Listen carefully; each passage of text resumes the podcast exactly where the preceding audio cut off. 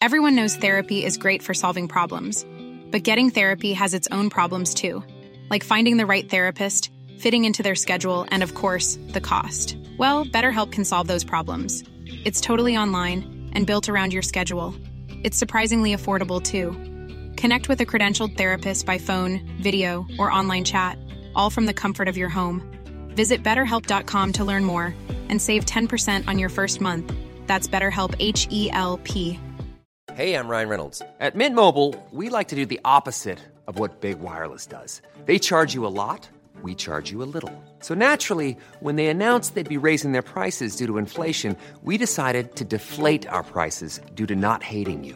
That's right. We're cutting the price of Mint Unlimited from $30 a month to just $15 a month. Give it a try at mintmobile.com/switch. $45 up front for 3 months plus taxes and fees. Promo rate for new customers for limited time. Unlimited more than 40 gigabytes per month slows. Full terms at mintmobile.com. Millions of people have lost weight with personalized plans from Noom, like Evan, who can't stand salads and still lost 50 pounds. Salads generally for most people are the easy button, right? For me, that wasn't an option. I never really was a salad guy. That's just not who I am. But Noom worked for me. Get your personalized plan today at Noom.com. Real Noom user compensated to provide their story. In 4 weeks, the typical Noom user can expect to lose 1 to 2 pounds per week. Individual results may vary. Hej och välkomna till Rysarstunden. Det är jag som är Linda. Och det är jag som är Alex.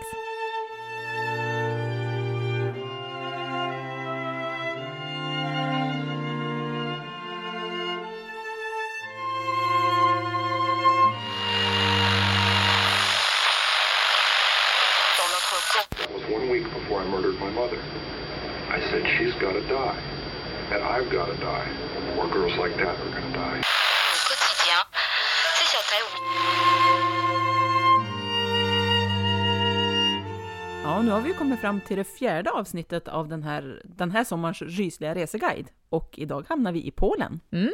Så spännande. Mm. Och så jobbigt att prata kommer jag känna att det kommer vara. Ja, det kommer det vara. Men jag hoppas att ni har lite överseende med det. Det är inte så jättelätta uttal framöver här. Nej, det är ju inte det. Men Polen har ju alltså en mängd olika platser att prata om. Och en mängd olika platser som är fyllda av historia och legender från andra världskriget. Även här. Mm. Vilket ni kanske förstår. Och som en liten påminnelse till er allihopa. Om ni ger ut på spökjakter enligt våran reseguide eller andra saker som ni kanske kommer på själva. Så är det på egen risk att ni besöker platserna. Och kolla också att ni får besöka dem så att ni inte gör intrång eller någonting. Mm. Ja, men precis. För det vill vi inte att ni ska göra. Nej. Men då drar vi igång till den första platsen. Jajamän.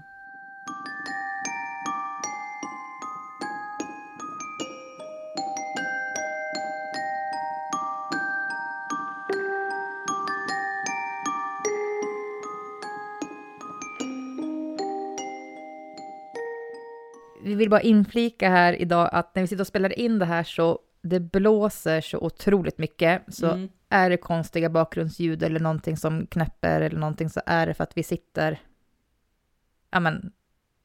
bredvid ett fönster. Ja, men exakt. Ganska 2 stora fönster och med träd utanför och det svischar och det låter. Ja, så att ni vet om ni hör någonting konstigt så är det för att det är typ storm idag. Ja, exakt. Kan man säga. Så inte spöken. Även om vi skulle vilja att det var det. Det hade varit lite mer intressant. Ja, exakt. Men vi kan inte skylla på dem idag. Nej, tyvärr. Nej.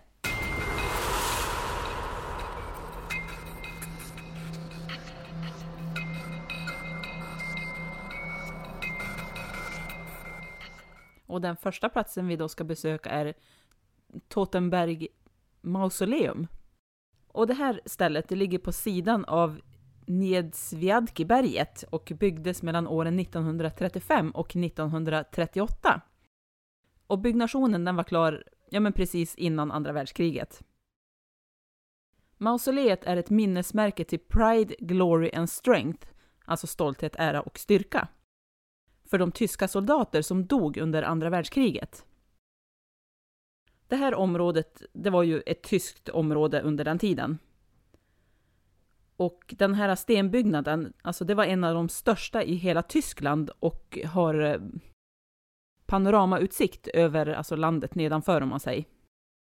Och på grund av det här så ställdes det ett ljus i centrum av mausoleet så att det kunde synas nere i stan. Byggnaden är gjord av enbart sten och den designades av en Robert Tischler som var en mästare inom gravstenskonst i Tyskland vid den här tiden. Okej. Mm.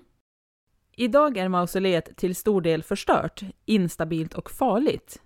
På grund av byggnadens historia så är lokalbefolkningen inte intresserad av att restaurera den. Och det kan man ju någonstans förstå. Mm. Det ska dock ha pratats om att renovera byggnaden och göra om den till ett minnesmärke för offren som dog under andra världskriget. Men det återstår ju att se. Och jag tänker att på ett sånt här ställe där, som är så starkt kopplat till andra världskriget så finns det ju säkert mycket energi kvar. Det borde ju finnas det. Ja, likt den här vikingagravplatsen tänker jag. Ja, att det är så liksom mycket som har hänt. Ja, exakt. Ja. Men det var den platsen. Nu kör vi vidare till nästa plats som är ett slott. Ja.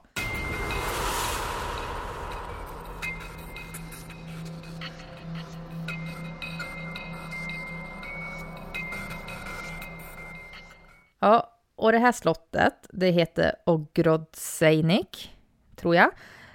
Och detta är ett medeltida slott som ska vara ett av de mest hemsökta slottet i landet. Och visst är väl ändå medeltida slottbyggnader som alltid blivit förknippade med typ legender och skrämmande historier. Mm. Ja, men det är det ju. Och det här slottet är ju inte annorlunda. Slottet det byggdes på 1300-talet och har byggts om många gånger. Under tidigt 1600-tal så ägdes slottet av Stanislav Sikki och hans ande sägs hemsökta slottet än idag. Hans ande visar sig dock inte i mänsklig form. Spöket på det här slottet sägs vara en fruktansvärd svart hund med massiva kedjor runt halsen. Och den här kedjan sägs låta som ett klickande ljud som ekar genom hela slottsområdet. Och Stanislav, han ska ha varit en grym härskare när han levde. Själv var han mycket förmögen, men han vägrade att dela med sig av sin rikedom med någon. Inte ens sin egen familj. Ja, då är man snål. Då är man ganska snål faktiskt. Ja, verkligen. Hans tjänare fick det dock värst. För hans eget nöjes skull tog han ofta ner sina tjänare till fängelsehålorna och torterade dem obarmhärtigt där nere. Det sägs att till och med djävulen ska ha tagit avstånd från Stanislav på grund av det han gjorde och har förbannat Stanislavs ande att återvända från helvetet lite nu och då i form av just den här hunden då. Ja, då är man ju jävligt illa omtyckt. Alltså om till och med djävulen tar avstånd från en. Eller hur? Ja, eller illa omtyckte, eller ond. Eller ond, precis. Men jag tänker, då är det ju kanske inte så konstigt att han kommer i form av en hund. Nej. Väldigt likt de här helveteshundarna då. Mm, mm. Eller faktiskt en helveteshund. Ja, exakt, eftersom att han kommer då från helvetet. Lite nu och då. Och han hörs ju ylande och klirrande genom slottsväggarna när han kommer fram. En från lokalbefolkningen som inte trodde på den här historien bestämde sig för att spendera en natt på slottet. Och under den här natten fick han höra höga morranden och ljudet från en klickande metallkedja. Och han fick ju såklart panik och bestämde sig för att lämna slottet så fort som möjligt. Men han fortsatte ändå att ha känslan av att vara förföljd efter sig.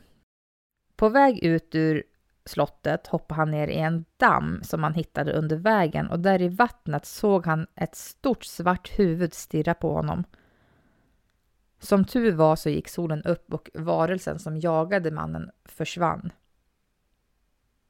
Ja, vad säger ni? Är det någon som är sugen på att åka hit? Ja, nej, jag vet inte. Samtidigt ja. Alltså. Men undrar om det var den här hunden då? Alltså Stanislav. Mm, som man såg där. Mm, mm. Ja, men en exakt. Stor svart varelse. Liksom, vad mer kan det vara?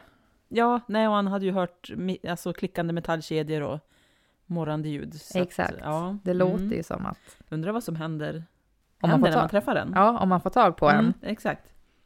Dra med sig en ner i helvetet då kanske. Ja, kanske. Who knows? Dit vill man ju inte hamna. Nej, inte någon hemskt gärna. Nej. Kom ihåg solskyddsfaktor i så fall, om man råkar följa med. Ha en extra i fickan. Ja, jag tror inte det räcker med SPF 50. Nej.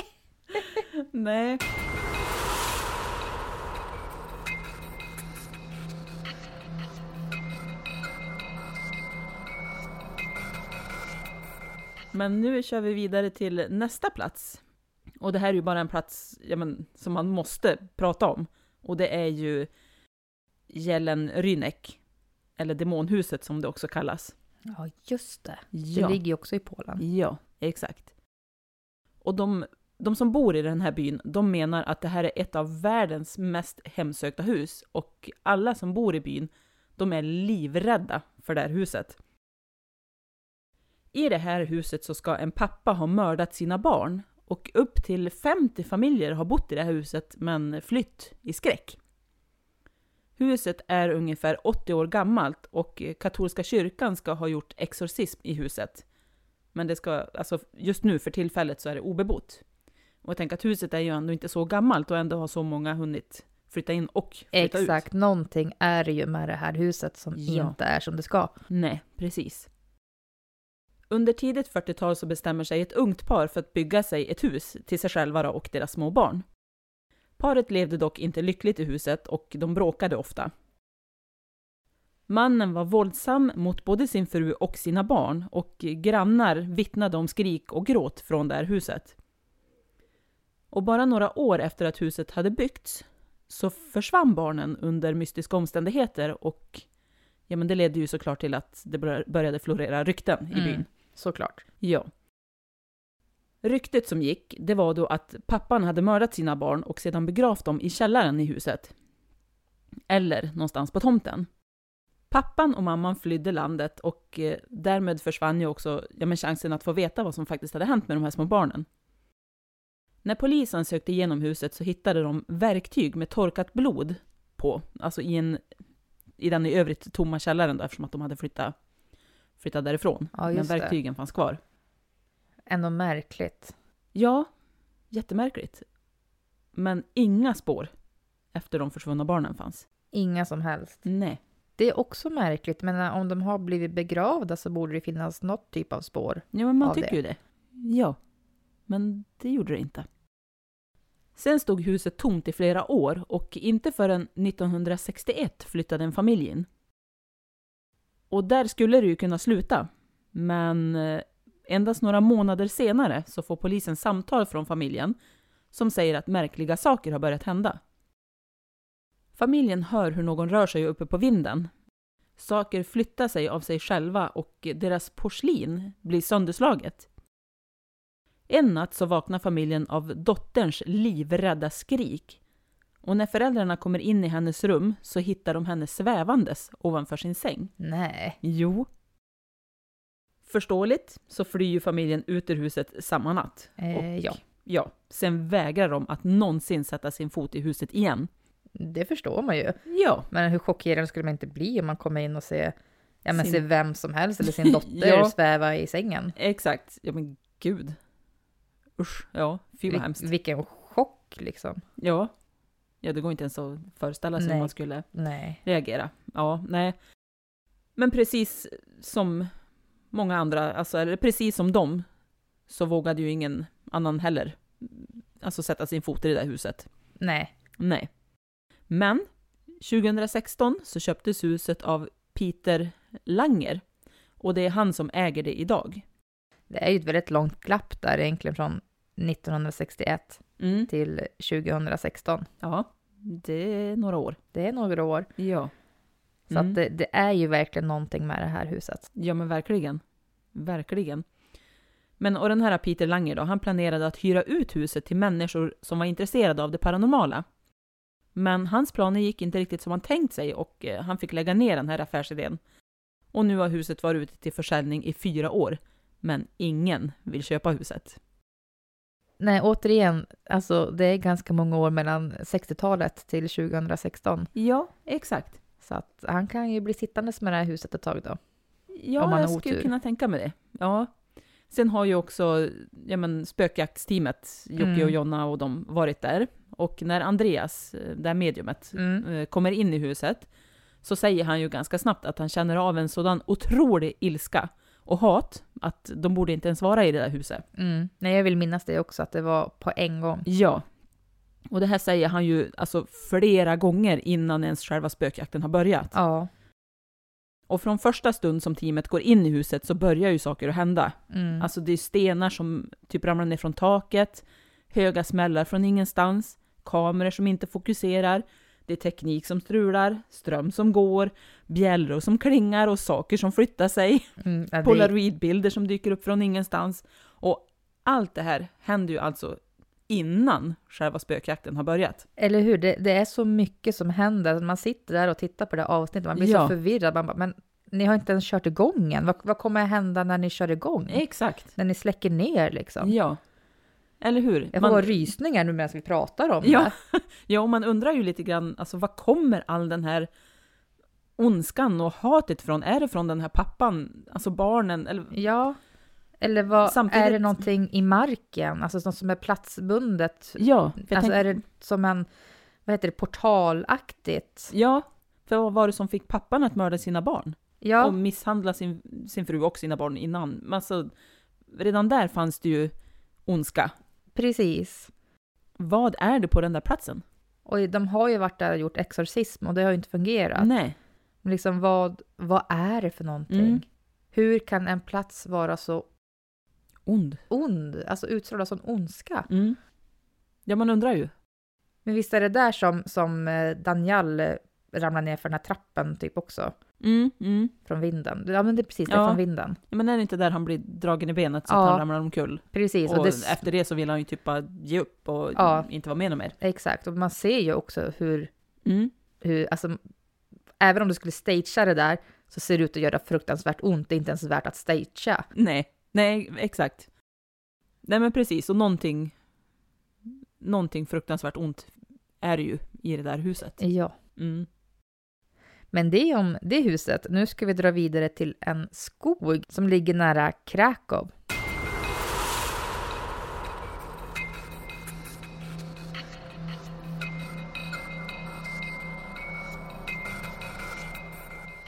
År 2001 åkte 9 studenter till skogen i Vitkovice för att fira början på det akademiska året. Studenterna eldade, drack alkohol och sjöng.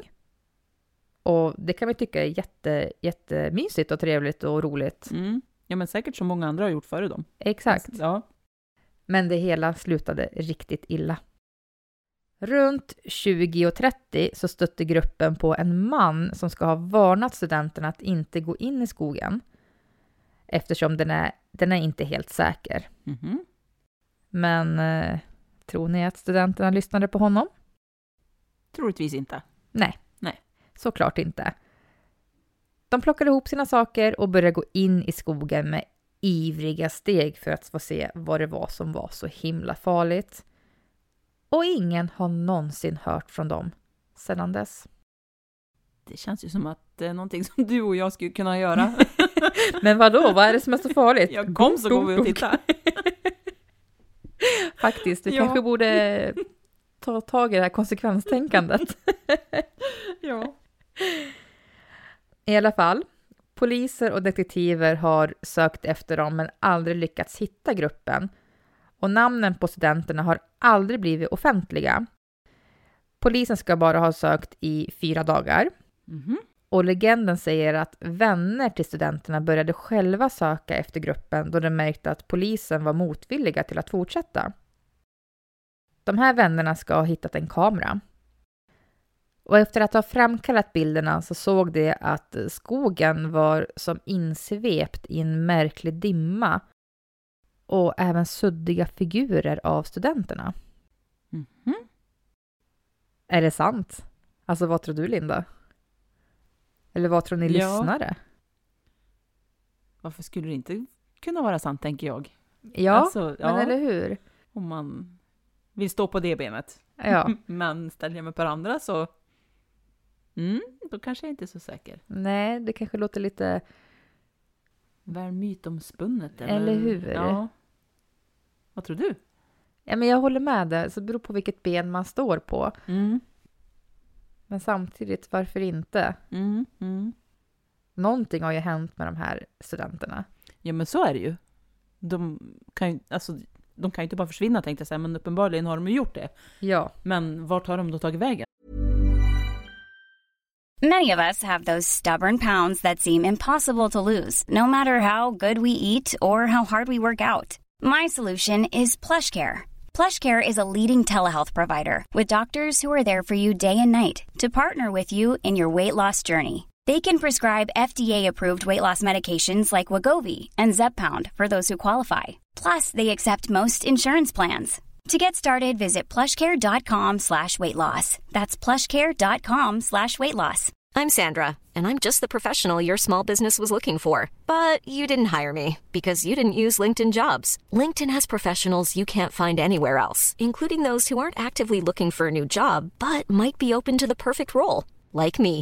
In a given month, over 70% of LinkedIn users don't visit other leading job sites. So if you're not looking on LinkedIn, you'll miss out on great candidates like Sandra. Start hiring professionals like a professional. Post your free job on linkedin.com/people today. Precis, varför hittas de aldrig? Och varför slutar man leta efter 4 dagar? Mm. Ja, men exakt. Måste är det någonting poliserna... i skogen som gör att polisen inte vill? Ja, men precis. Någonting måste ju de veta som gör att de inte letar längre. Eller har de blivit varnade eller någonting. Men många människor spekulerar kring om det går runt någon mördare i skogen eller om det faktiskt är hemsökt av någon spöke. Eller gick studenterna bara vilse? Mm. Och det kan vi som sagt bara spekulera om. Ja, men precis, ja. Vi har ju ingen aning. Det är ingen som egentligen vet. Nej. Men enligt vissa källor så ska vännerna till de här studenterna, efter att ha hittat kameran, har börjat en undersökning hos invånarna i Vitkovice. Och de lyckas få reda på att detta område en gång varit en plats där byn Mirena låg. Och den byn, den brann ner på 1700-talet. Och under den tiden dog också invånarna under en mystiska omständigheter i den här närliggande skogen. Mm-hmm. Och i skogen skulle också ha förekommit satanistiska och magiska ritualer. Okej. Och under en ritual där man dyrkade någon okänd gudom eller demon så steg det upp en grön dimma bland träden. Och att skogen nu ska hemsökas av de som dog i den här branden. Okej. Och jag tänkte, ja, men på de här bilderna som de framkallade så sades det ju att skogen... Att det var någon märklig dimma. Mm. Kan det ha varit den här gröna dimman? Ja, kanske. Som de såg. Varför säger man annars att det är en märklig dimma? Då är det ju bara en dimma om det är en vanlig. Alltså, precis, någonting måste jag sticka ut i den här dimman. Mm, mm. Exakt. Så det kanske faktiskt är någonting som hemsöker skogen och att studenterna liksom åts upp av skogen på något vis. Alltså av de här mörka krafterna. Precis, vad vet vi? Nej. Exakt. Och det är det som är så spännande med legender också. Vad har egentligen hänt? Ja, men exakt. Ja, det kan man ju diskutera till dödagar. Ja. Mm. Utan att komma fram till någonting. Ja, gud ja. Ja.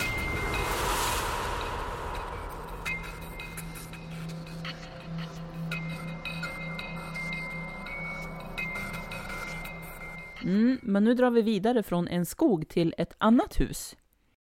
Som kallas för Horror House. Som också ligger i Krakow. Och det ska tydligen räcka med att åka förbi det här huset för att håret ska resa sig på armarna. Huset är övergivet och känns igenom att ett träd växer rakt igenom taket. Men gud, häftigt ändå. Ja, och hela det här stället, det sägs ju ge rysningar och det ska inte sända några goda vibbar alls. Nej, det låter ju verkligen inte som det räcker med att du bara åker förbi. Ja.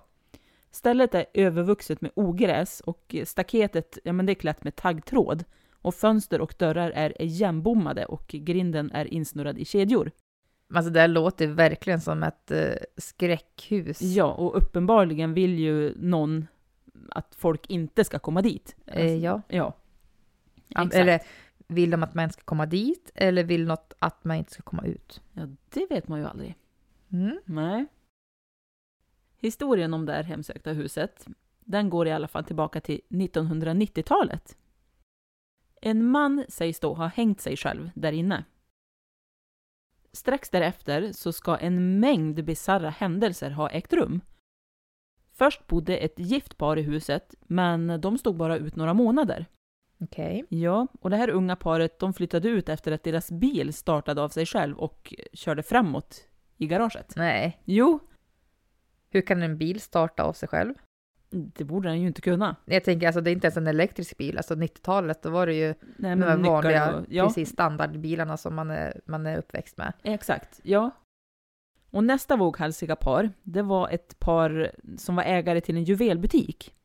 Och de öppnade alltså en affär i huset. Okej. Okay. Mm.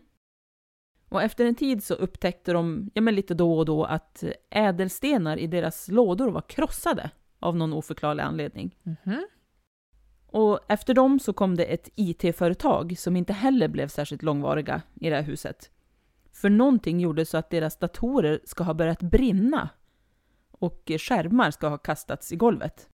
Men alltså, vad är det med det här huset? Ja, säg det. Det känns ändå som att det är många som har varit där och försökt sig på något. Alltså både en juvelbutik och ett IT-företag. Ja, återigen ett hus med väldigt mycket ondska. Ja. Men det sägs också att det ska vara en riktig daredevil som vill undersöka om huset faktiskt är hemsökt eller inte.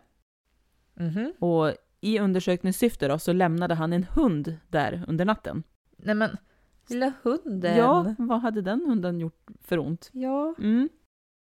Och när han kom tillbaka nästa morgon, då hittade han ju hunden död och flodd.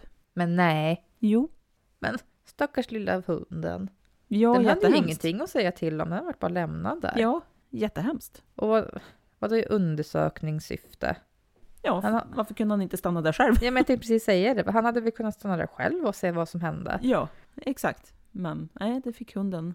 Men att den blev floddrakt. Ja, eller hur? Usch.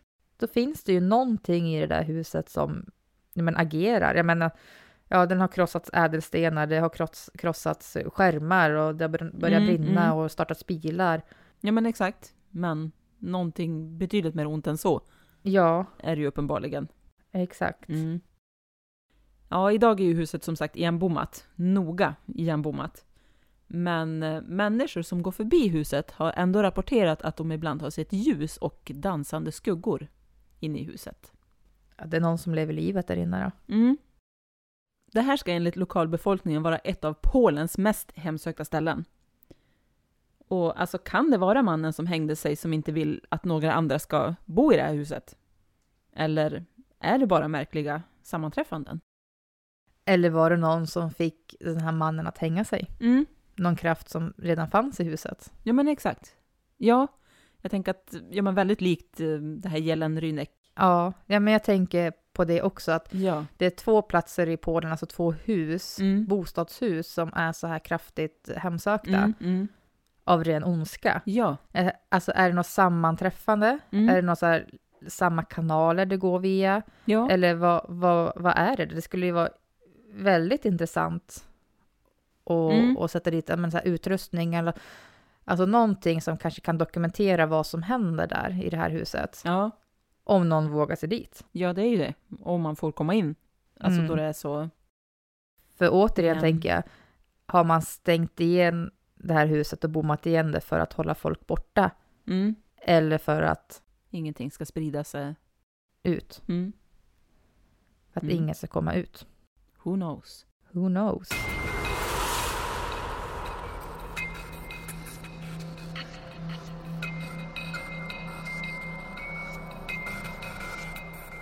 Men från ett skräckhus till Sofijovka psykiatriska sjukhus. Om du vågar så kan du gå in i denna gamla byggnad som ligger i Otwock nära Warszawa. Men var medveten om att detta inte är ett ställe för veklingar. Det som gömmer sig innanför dessa väggar på det övergivna mentalsjukhuset får endast de allra modigaste veta om. Mentalsjukhuset grundades 1907 och var tänkt för mentalt sjuka judar. Och när andra världskriget startade och Polen togs över av Tyskland så blev förhållandena på sjukhuset mycket dåliga. Mm. Ungefär 400 patienter ska ha dött av svält och blivit torterade under den tidiga ockupationen av landet. Det hela kulminerade den 19 augusti 1942 när det skedde en fruktansvärd händelse. Omkring 110-140 patienter samlades ihop och leddes ut och där sköts samtliga ihjäl som en del av programmet Aktion T4.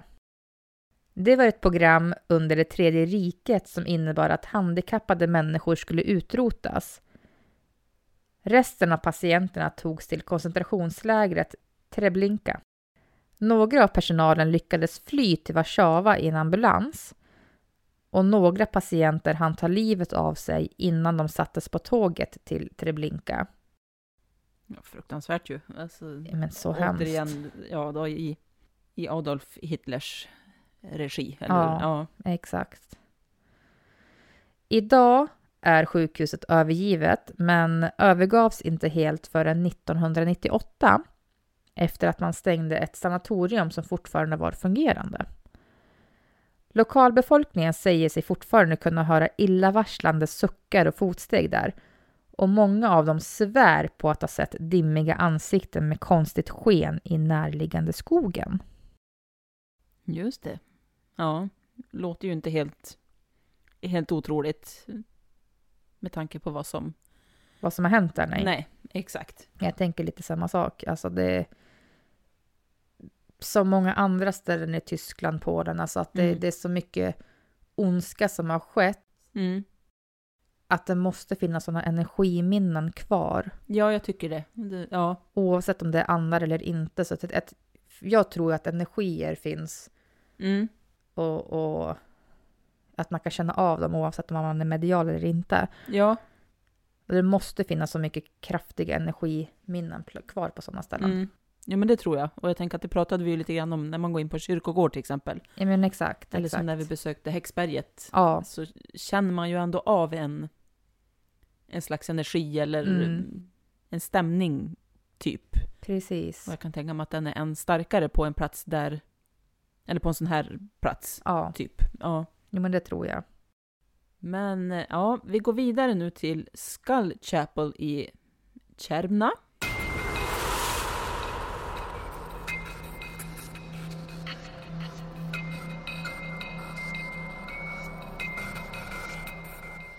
Och även om någon tycker att kapell är tråkiga så kan man inte missa det här kapellet.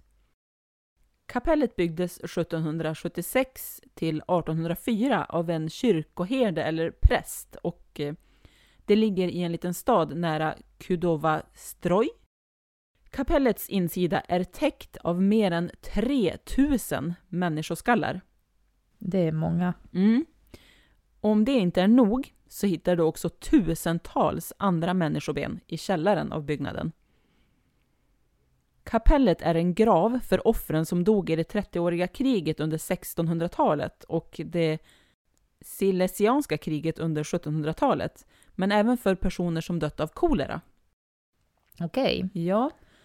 Och som sagt då så byggdes det av en präst och enligt historien om honom och kapellet så började det en helt vanlig dag i början av 1776 när den här prästen upptäckte mänskliga ben i vallen nära klockstapeln. Han kallade på en typ begravningsentreprenör och så började de gräva. När de gjorde det så insåg de att området var översållat med mänskliga kvarlevor. Och benen de hittade, de tillhörde ju då offer från kriget i Klodskoregionen och koleraoffer. Prästen beordrade den här begravningsentreprenören att rengöra och bleka skallarna och benen och sedan sätta upp dem inne i kapellet. Prästen och entreprenören samlade in mer och mer ben till kapellet då. Och samlandet ska ha pågått i nästan 20 års tid och det ska ha tagit flera år att dekorera det här kapellet. Det kan jag tänka mig. Ja, verkligen. Prästen och entreprenören bestämde sig också att deras egna kvarlevor, de skulle också sättas upp i kyrkan den dagen de dog. Och så blev det. Så de är också där. Och idag är det här kapellet öppet för turister, men man får inte fota där inne.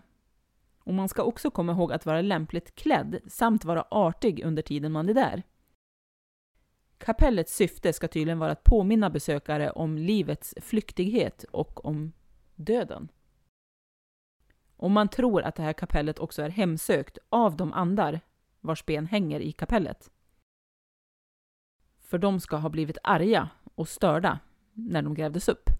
Och det kan jag ju förstå. Ja, de har ju inte valt som prästen och entreprenören att få vara i ett kapell för beskådning. Nej, men exakt.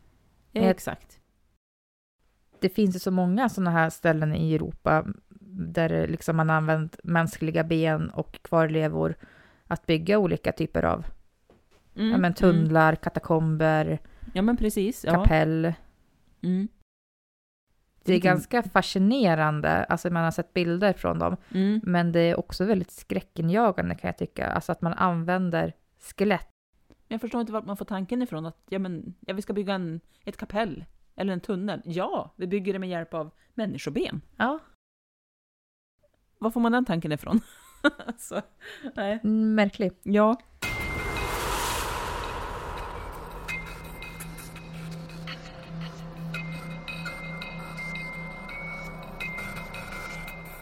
Nu ska vi dra vidare till Wielska saltgruva.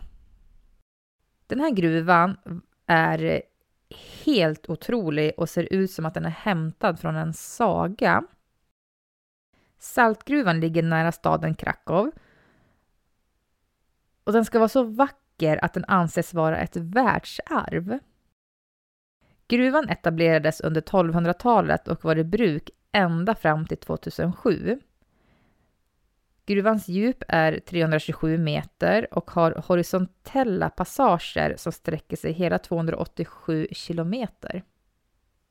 Gruvan har vackert designade rum och är en populär turistattraktion i Polen.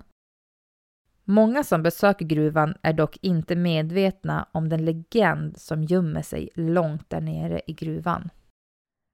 Allt började för många år sedan med en ung pojke som ville arbeta i gruvan då hans familj var mycket fattiga och han ville hjälpa till med försörjningen.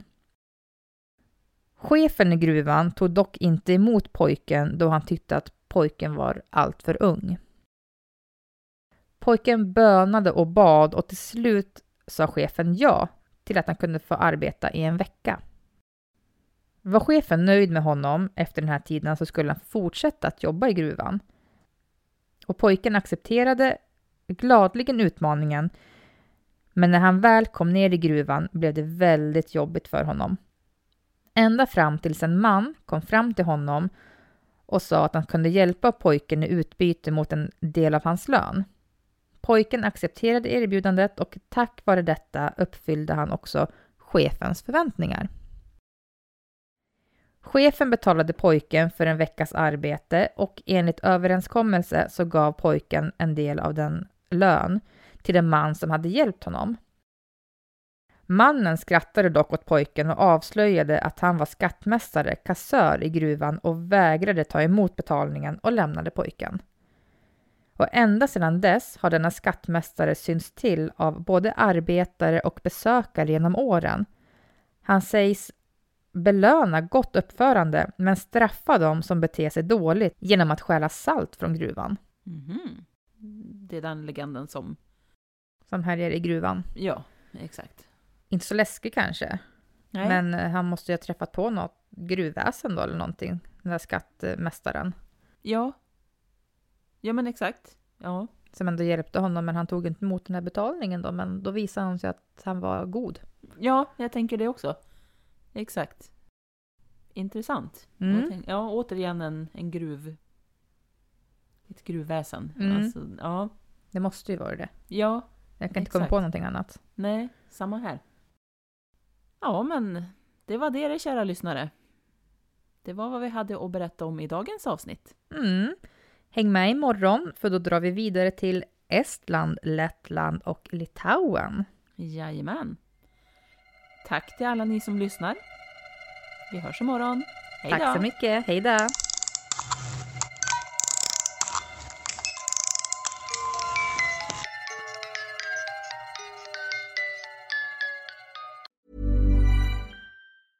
Even when we're on a budget, we still deserve nice things. Quince is a place to scoop up stunning high-end goods for 50 to 80% less than similar brands. They have buttery soft cashmere sweaters starting at $50, luxurious Italian leather bags, and so much more. Plus, Quince only works with factories that use safe, ethical, and responsible manufacturing. Get the high-end goods you'll love without the high price tag with Quince. Go to quince.com/style for free shipping and 365-day returns.